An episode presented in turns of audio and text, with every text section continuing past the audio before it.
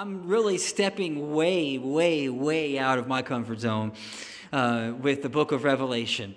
And so, uh, just the last couple of months, I felt really drawn to the book. And it's one of those books that um, there's a lot of symbolism in it. There's a, there's a lot of prophecy in it, right? Things that are, that are going to happen. Um, there's a lot of, just, just to be honest with you, things that I read and I don't understand. And, uh, and so we're going to do our best to, to journey through this book. And, and last week we, we stayed in chapter one. And so we kind of covered the, the importance of vision. We looked at the, right in chapter one, there's this incredible vision that um, the writer is given, John is given of Jesus. And so this whole book, you know, this book is given from, from Jesus through a messenger. And today we're going to pick right up where we left off at the end of chapter one, and we're going to look at chapter two and chapter three.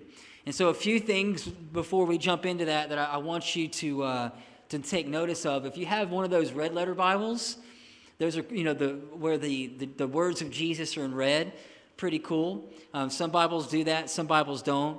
You're going to notice all of chapter 2 and all of chapter 3 are in red.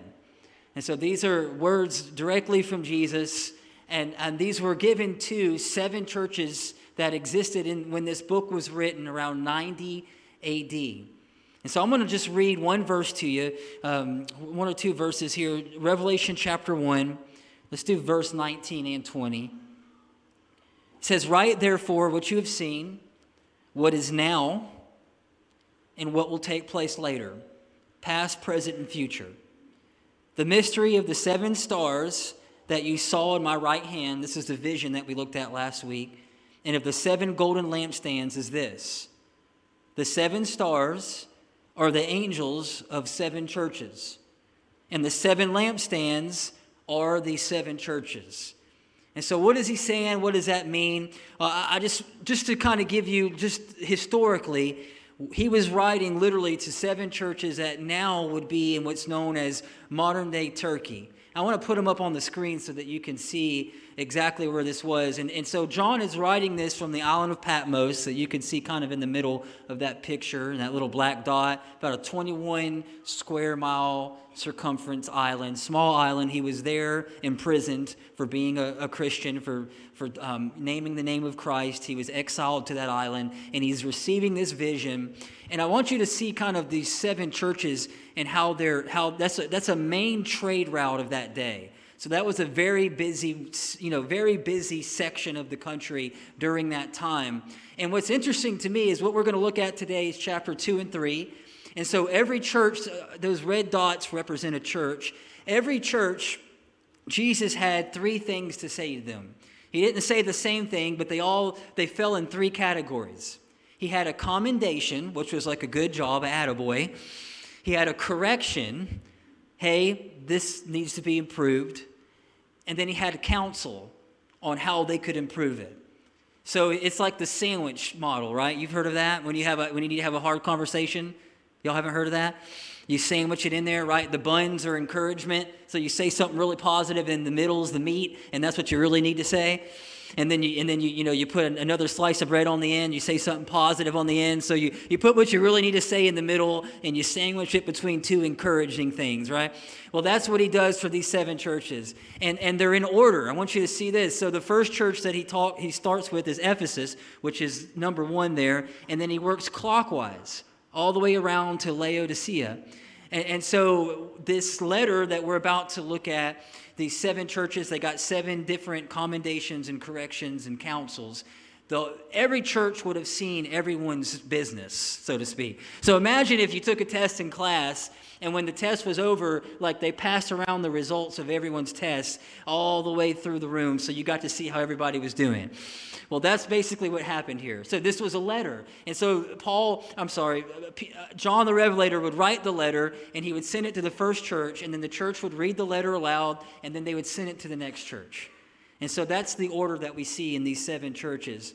And, and, and so we can take these, these seven letters and we can say, well, these letters were meant for churches that existed 2,000 years ago. And I, and I think you're right. There, there's details in these letters, in these corrections. And history tells us exactly what was going on in these churches. And so these were things that were happening within the church. Uh, they were all being tested somehow. Either if it was through suffering or through uh, persecution or if it was through just something on the inside. They had, they had um, started liking money a little too much. And, they, and you know, th- there's all these different things that they were being tested in. And so we can say, well, that was for them in the past, and maybe that doesn't deal with us. But I think you're right, and but there's another side to it. We could also say, well, these seven churches and these seven corrections, well, these, these are all prophetic things, right? So that means that they're going to happen in the future. So these seven letters and these seven corrections that we're going to look at, these tests, are things that are going to be relevant to the church for another hundred years, another thousand years, or that they're in the future. But the way I want to try to, to, to look at it this morning as we approach it is that how do we take these seven these seven letters, right? These seven words to these seven churches and say, okay, how does this affect me right now, presently? Because I, I want to say that everything that these churches were facing, we're going to face at some point in our life. And yes, they did face it, you know, 2,000 years ago. And yes, these letters were written to, you know, the angels of the churches. I believe that those were the pastors of the churches. If you look at that word angel, it's messenger, and it's, it's also referred to as, uh, in, in, again in the New Testament, as, as the messenger or the angel. So I don't, I don't know if it was a literal angel, but I want to say it was the leader or the pastor of the church at the time. And that's what this letter was addressed to. And he would, he would take the letter and read it to the church, and, and so they would make the changes they need to make. And so as we jump into this, the first thing I, I just I want you to try to do is say, okay, how does this affect me right now, presently?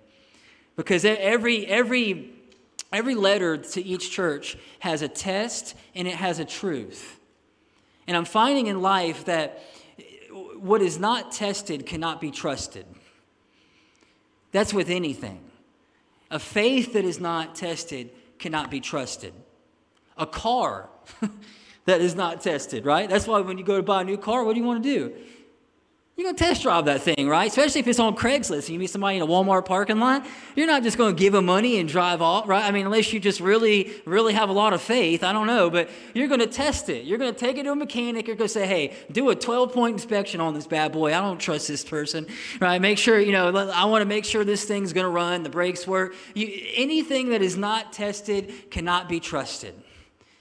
And the more that God entrusts into your life, the more He's going to test you. I just, the more we pray for God's blessing and the more we pray for God to use us, it's typically going to come on the heels of some kind of test. And these seven churches all have one thing in common they were all being tested. They were going through some kind of either exterior temptation or interior struggle within the church that was testing them. But what I love about God is He never wastes a test. I don't like taking tests. I'm not a big test taker. Some people love taking tests. I pray for y'all. No, I'm just kidding. But, but I, I just never was really good at that. I didn't like it. But I'm seeing now in life is that it's is God will lead us through a series of tests. And, and, and if we don't learn the test at one job, we'll quit that job and we'll go find it that God puts it right in our lap again at another job, at another organization, and we're facing the same tests. So life's full of tests. And, and, I, and I'm positive about this that as God begins to grow us and as God begins to work in our life, He's, he, he's, he's going to begin to test us. And so I want you to kind of see it in, in, that, in that mentality that there's these tests that the, church are going, that the churches were going through, but then there was these truths. That There was, these, there was a lot of good that was coming out of these tests. And so the first church is the church of Ephesus. I'm going to read the, your, their test to you, and, and then we're going to look at the truth. Revelation 2, uh, verse 4 and 5, it says, there, here's, the, the, here's the correction to the church at Ephesus I hold this against you. You've forsaken the love that you had at first. Consider this. Consider how far you've fallen. Repent and do the things you did at first. If you do not repent, I'm going to come and remove your lampstand from its place. So there's the correction. And I think that what we can draw out of this is that have you, how many of you ever felt like that your relationship with God has drifted before? Right? Like you start really well and you're on fire. If you can, if you're not a Christian, then, but if you are a Christian and you can probably remember the moment that you became a Christian. and you were just want you wanted to be in the church every day that the doors were open, right? I, I mean, I, if they're and, whatever they needed done, you'd do it. I mean, you were just there all the time. You showed up early, you stayed late, right? I mean, you were just excited and ecstatic to be at church, to be serving God, praying, read. I mean, just couldn't wait to read the Bible. And then it's kind of like the honeymoon phase, right? And then it just starts to drift. and it's I think it's easy to fall in love. The hard part is staying in love, right?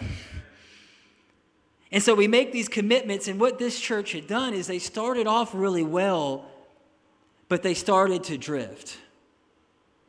And I think what, what I'm finding, and, and what I, I really believe that God wants in our life, is He doesn't want a law based relationship, he, he, uh, he, he wants a love based relationship.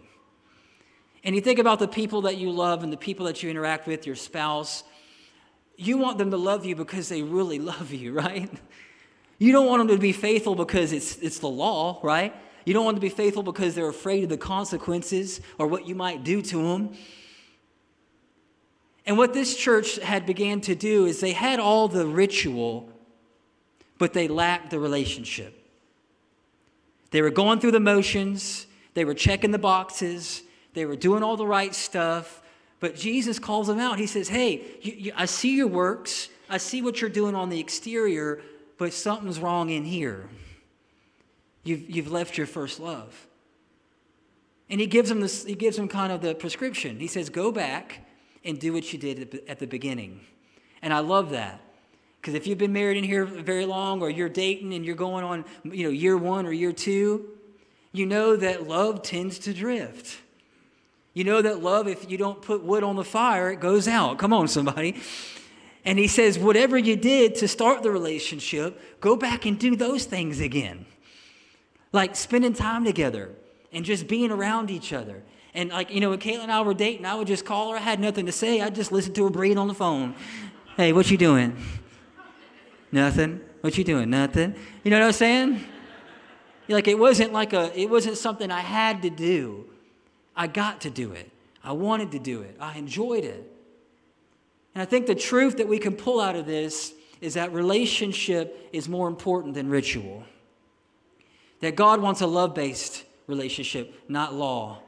And that it is possible to go through all the motions. It is possible to have everything right on the exterior and do all the right things, but right here be missing it. That was that correction that came to the church of Ephesus. The second church, the church of Smyrna, Revelation 2, verse 10 says, Don't be afraid of what you're about to suffer. I tell you, the devil's going to put some of you in prison to test you. And you're going to suffer persecution for 10 days. Be faithful, even to the point of death, and I will give you life as your victor's crown. So, this church, Jesus is preparing them for what was about to happen. He says, Persecution is coming, suffering is coming. And maybe you're not like this, but I'm like this. when I get put, put in a place where I'm suffering or there's pain or I don't like it, I tend to pray my way out of those situations, right? That's me. But I think there's another side to this. Jesus is saying, hey, the suffering that you're going to endure, there's good that will come out of it. And I'm finding in life that I know that suffering is not something that anybody prays for. Nobody wants to be persecuted. Nobody wants to go through suffering. Nobody wants to go through hard times. But it's in those seasons of our life where our faith really thrives. It's in those seasons where, when, when, the, when the pressure cooker is turned up all the way, where the heat is really on. And, and so I want to give you what's literally happening in the church when this, was, when this was written. According to history, the pastor was a guy named Polycarp. You ever heard of him, Polycarp? That's an interesting name. I don't know if I'd name my son Polycarp. But uh, he was the pastor of this church when this book was written to Smyrna. And so Polycarp led the church for, for a few decades. And then finally, Caesar put out a decree and said, All right, all the Christians need to die heavy persecution. And you can read about it in history. They were pulling them out in the streets. They were taking them into like kind of a gladiator type situation. They'd put them into the middle of a coliseum, release lions on them. It was wild. Like we don't have anything like that going on right now. Like, but, but that was happening eh, around 110, 120 AD. And so Polycarp was taken from his home. He was pulled to the middle of the Colosseum. Imagine that. Pulled to the middle of the Civic Center or the, the Wahoo Stadium or a football stadium and told to renounce Christ or he would be killed. He was 86 years old when this happened. And history tells us this was his response 80 and six years I have served him, and he has done me no wrong. How can I blaspheme my king who saved me? And so they brought out a stake. And in that time, they would actually they would nail him to a stake and they would set him on fire. I know this is crazy, y'all, but this is history tells us this happened over and over. And he said, "I don't need the nails. My faith will hold me on the stake." So he sat and he had on this stake and they lit him on fire. And this is, you can look this up. And history says that the Colosseum was not filled with the smell of burning flesh, but the smell of frankincense. And he sat there for, for, for several minutes and was not burned at all, alive. And so they sent out someone to stab him in the side to make sure that he died but he went all the way to the point of death. Again, literally, Jesus let them know hey, your, your pastor is about to be taken out. But he did it. Now, I know we're not suffering that right now. Nobody's suffering that kind of persecution. You might get made fun of at, at work or at school for being a Christian. I mean, you may have some of that going on, but nobody's threatening your life in this country. Nobody's threatening to harm you. But what is, what is our suffering? What do we walk through? Well, I think Jesus said it the best. He said nobody can be my disciple unless they're willing to take up their cross and follow me. Well, what's your cross? Everybody has one. We can't carry Jesus' cross. That was his cross. Well, what's your cross? What makes you bleed? What hurts you? What's the thorn in your flesh that you wish that you could get rid of it, but it's still there? And so, what we're seeing, and, and this is not popular preaching, y'all, that's why it's so quiet. Nobody likes to talk about suffering. But the truth in this is that suffering is the soil where greatness grows. And all the people in our, uh, if you study and you look at the people that have done great things for God in this life and, and, and, and in past, they all had to go through suffering. They all had to go through loss. They all had to face things that they didn't want to face. They had to give up jobs. They had to give up homes. Some had to give up houses and careers. And, and, and, but, but again, I, I don't want you to look at suffering as a bad thing. Look at suffering as a good thing.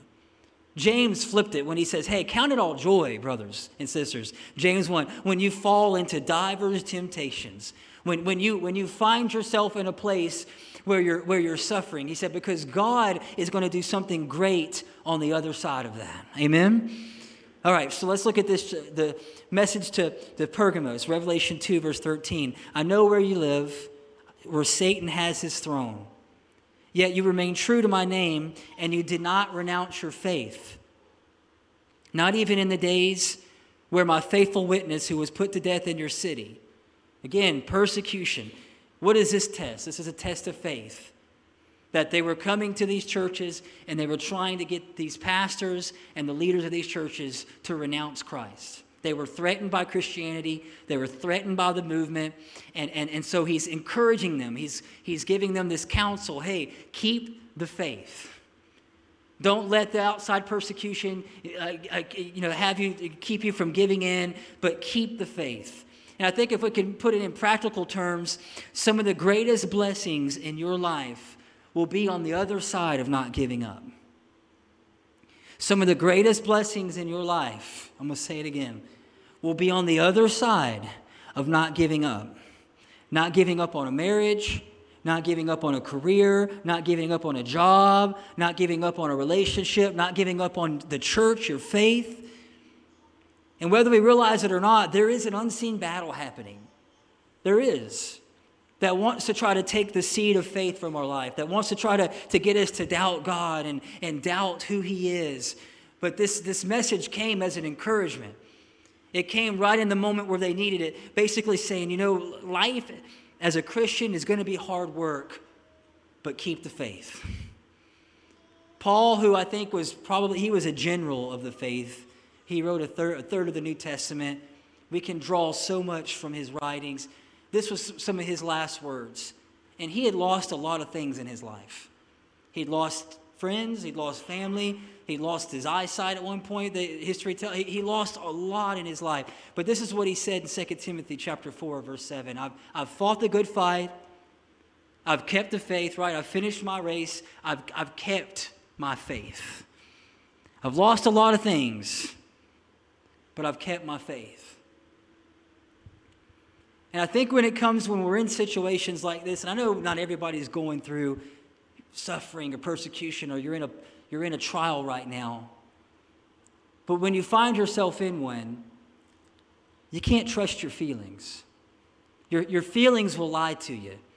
Your feelings will tell you to give up. Your feelings will tell you to avoid pain. Your feelings will tell you to, you know, just just just don't do that. Just just you know get But I think the truth that we can draw out of this from this church is that we want to let our faith override our feelings. That we want to put stock in our faith, not our feelings. That if we give up a lot of things, we can give up and lose a lot of stuff in this life, but the one thing we don't want to lose is our faith.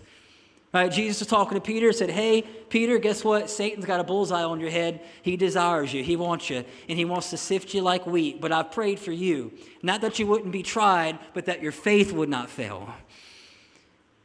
And so we can't trust our feelings. And a lot of times, our feelings will be the exact opposite of our faith. Our feelings will tell us to give up and run, and our faith is saying, just double down and hold on. And that's where this church was. So we want to let our faith, our faith, override our feelings. All right, next church, the message to Thyatira. Say that three times. Thyatira. I had to write that out in like, like, like, you know, syllables so I didn't butcher it. Uh, Thyatira. I know your deeds, your love and faith. You're doing good there. Your servant's perseverance. You're now doing more than you did at first. Nevertheless, I have this against you. You tolerate that woman, Jezebel, who calls herself a prophet. By her teaching, she misleads my servants into sexual immorality and to idols. All right, so what does that even what does that mean? Who is Jezebel? What's going on? I think this test here is a test of obedience. And I wish I had some time to go into the spirit of Jezebel and what who Jezebel was. And, and, and so if, if you want to do you know, more research on that, you can find a lot of information. But just a few things that Jezebel done according to the Old Testament in 1 Kings. Her husband was King Ahab, and so she kind of took over the throne. And I think when it comes to this, this particular church and this particular diagnosis, I'm finding in my life that, that, that Jezebel oftentimes will attack people in leadership. So she attached herself to Ahab. He was the king, he was the top. And what she wanted was control. She didn't like what Ahab was doing. She didn't like the way that Ahab was leading. And so she made her way into his life. And these are just a few things that she was able to accomplish. Uh, she worshiped foreign idols, reintroduced them to Israel. She slaughtered the, um, a lot of the prophets of, of, of, Israel, which is wild to think about. Um, wrongfully killed a guy, stole. She just thought everything was hers and she wanted it and she couldn't get it. She'd just kill somebody and take it. So, what does that even mean? I, it's hard. I mean, again, I'm telling y'all, I'm, I, I, don't have a, I don't have all this figured out. But I think that the devil, one of his tricks is he's always going to try to get us to compromise our convictions. And I think the two big things that when you see the, the Jezebel spirit working in First Kings and in this church, it was immorality, sexual immorality, and idolatry. And you look across the last hundred years of what has taken out a lot of leaders. Let's be real with you. Look at the last like month and what has taken out some some you know pastors that I really respect and loved and looked up to. It's been immorality, sexual immorality, and it's been they've just allowed things into their life that shouldn't be there. And so this was a message to leaders. This was a message to the leaders of the church. This was a warning that the enemy, he will, he will always sell you like a counterfeit. And, he, and, and I've heard it, temptation said that it's like this it's a, it's a sparkling bait hiding a deadly hook. That if you had this, you'd be happy. I know you're not happy in this. I know you're not happy in, in what you're doing right now, but come over here and maybe this will do it for you. And so they gave into it. They were tolerating things they shouldn't have tolerated, they were allowing things they shouldn't have allowed.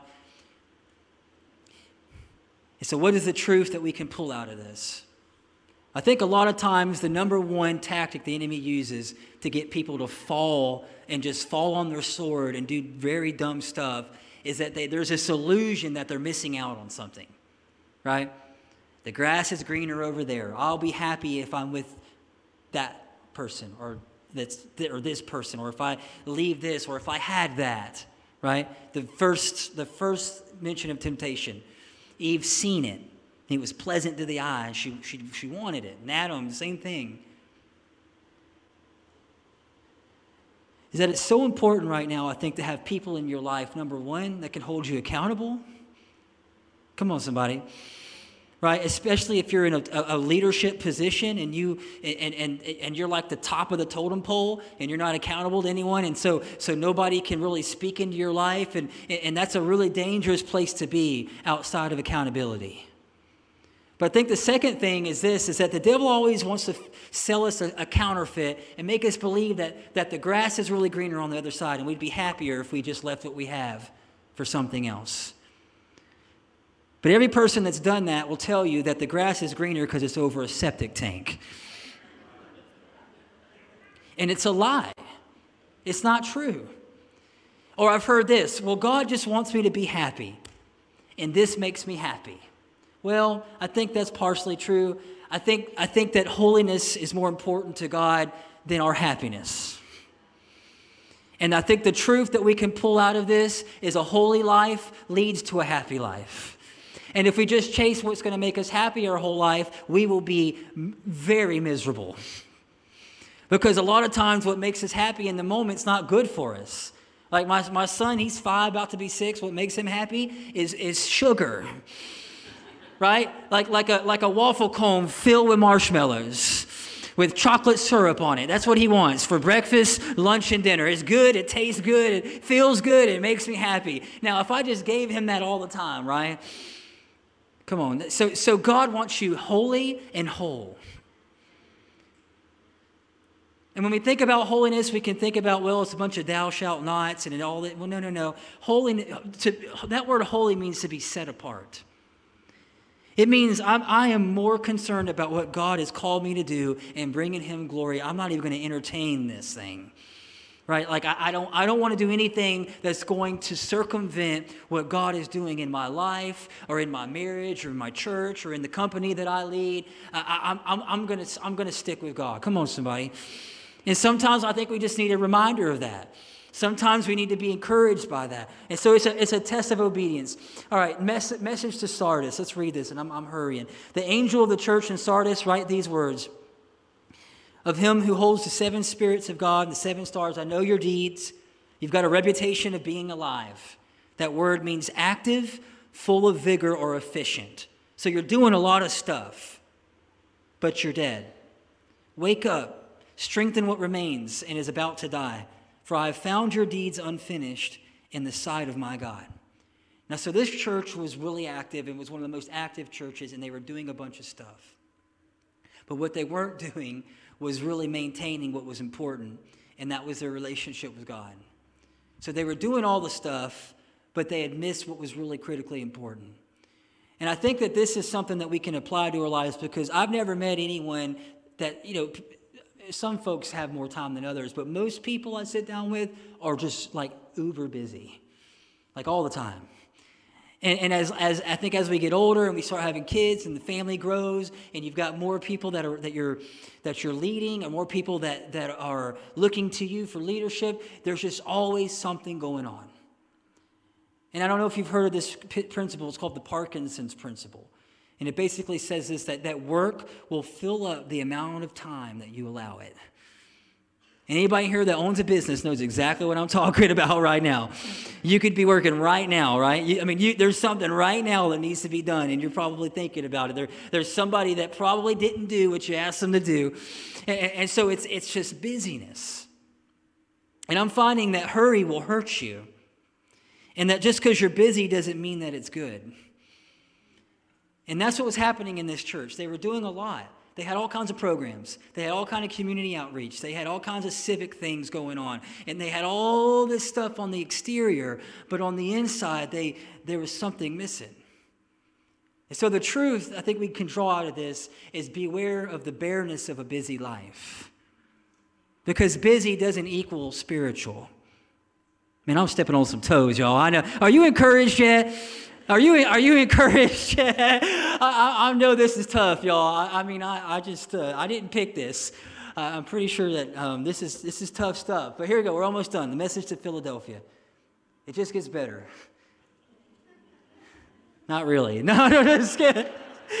Uh, since you have kept my command to endure patiently, I will also keep you from the hour of trial that's going to come upon the whole world to test the inhabitants of the earth.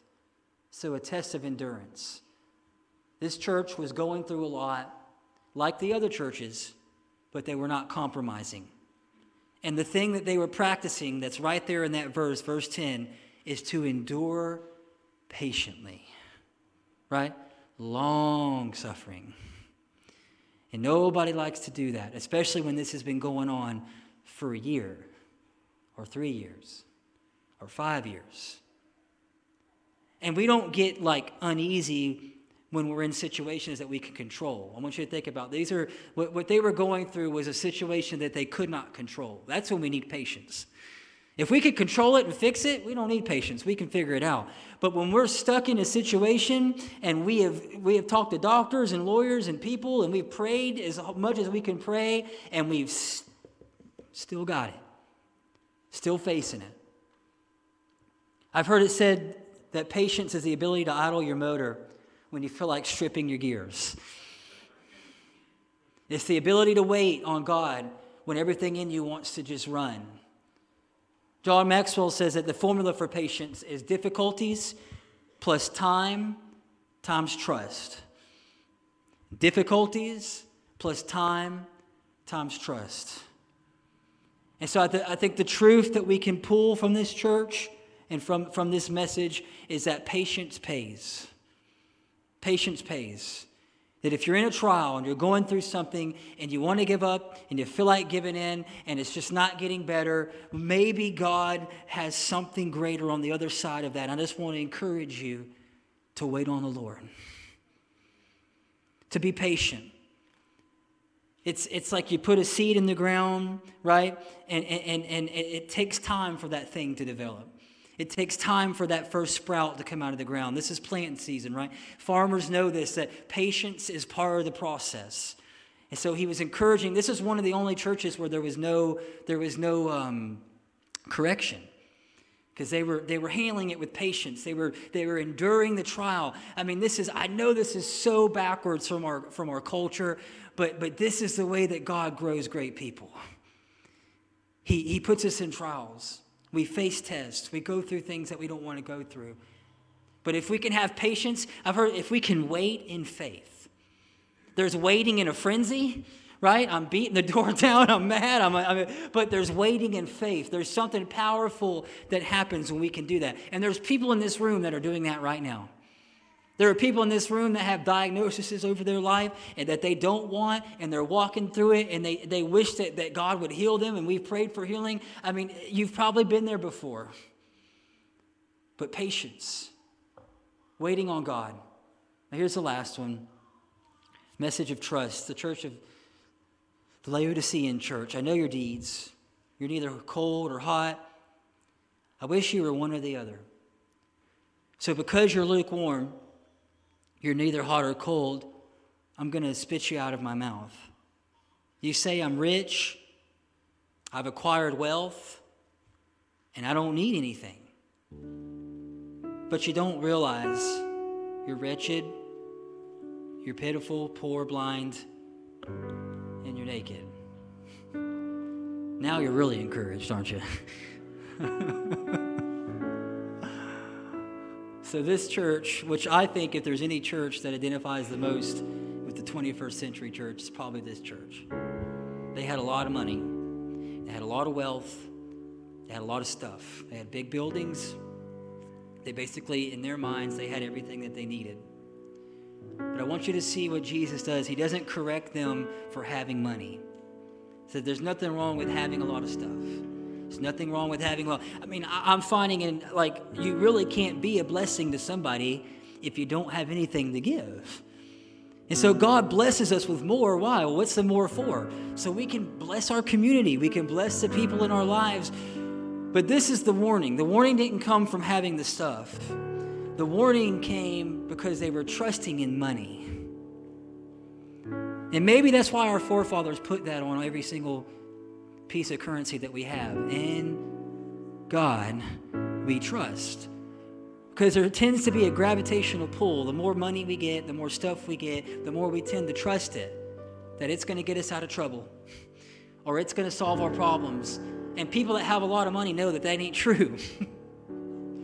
And this church started to drift because they started trusting in their wealth and in their riches, and they got off track. So, what's the truth here? I think the truth here is don't trust in riches, but trust in the God who richly provides. Because money comes and goes. It's currency. That's what it means. It flows. It's meant to do that. It, Proverbs says that money will, will grow wings and fly away from you if you're not careful. So don't trust in money. If you have a lot of money, great. God bless you.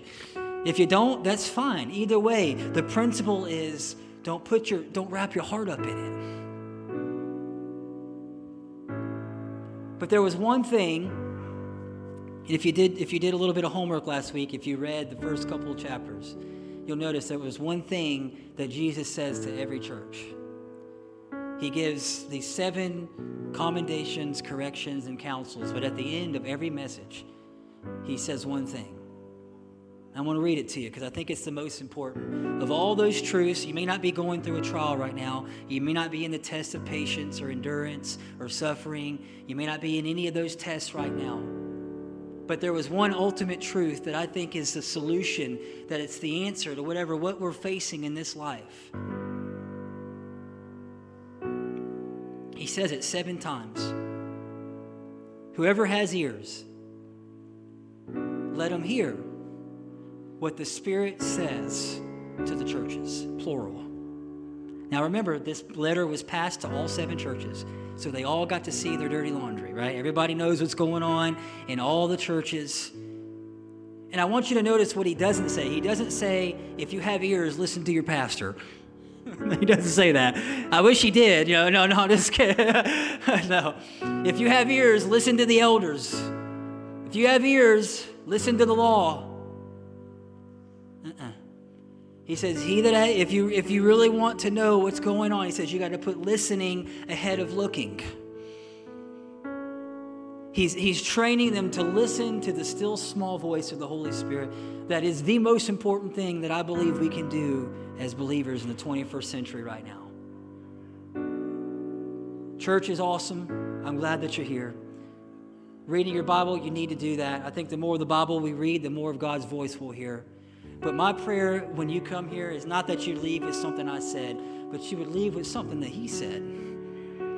And from some point from the, the door handle of your car to this to, to the door handle of this church, maybe it's in the pew, or maybe it's when you leave and you're on the beach sitting thinking about today, that you hear that still small voice.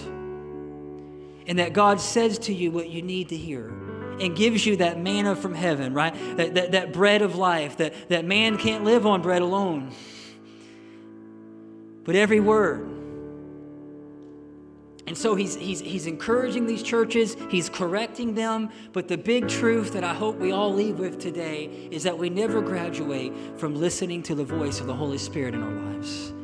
No matter what we do or what you lead or what God has called you to do, you're going to be able to do that through the power and strength of listening for the voice of the Holy Spirit. It's so important right now. Because if the book of Revelation tells us anything, it tells us that there's more happening in this world than what meets the eye. It shows us that, that you know it's in symbolism, and there's all these symbols, and there's there's the lampstand, and there's these seven stars in the hands of Jesus. And then if you if you read the rest of, of Revelation, there's all kinds of stuff going on. But it tells us, it reminds us that there's more than, than meets the eye. You can't trust what you just see. That you got to put listening ahead of looking. And even when life looks like it's a mess God can speak something great into your heart and He can fix it all in a moment. But we have to listen. We have to listen. And this is what I want us to do. That's how I want us to close. I want you just to bow your head, close your eyes, and, and Lord, we're, we're listening. God, we thank you for these. Thank you for your word. We thank you for these seven tests and seven truths. Lord, we thank you that we can learn from these churches. We can learn from their mistakes. We can learn from their trials.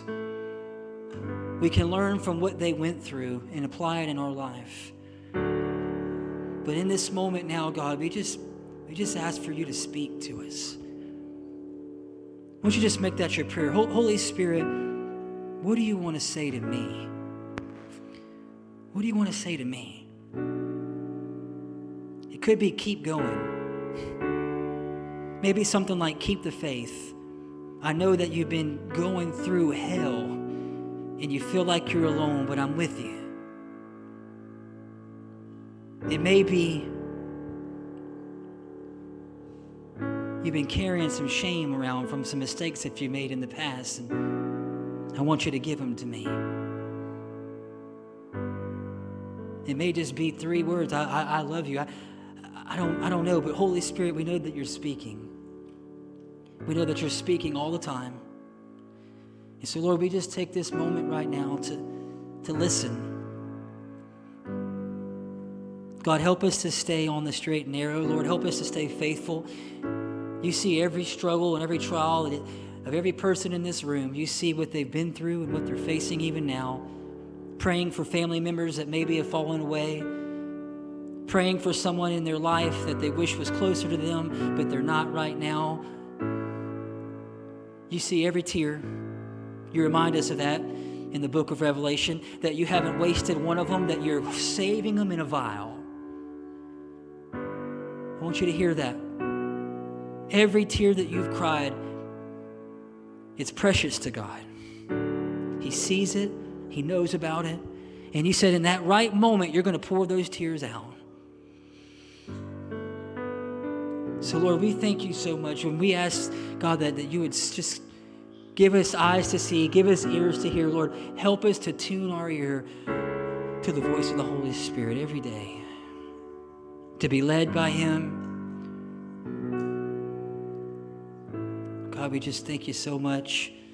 It's in your name we pray. And everybody said, Amen.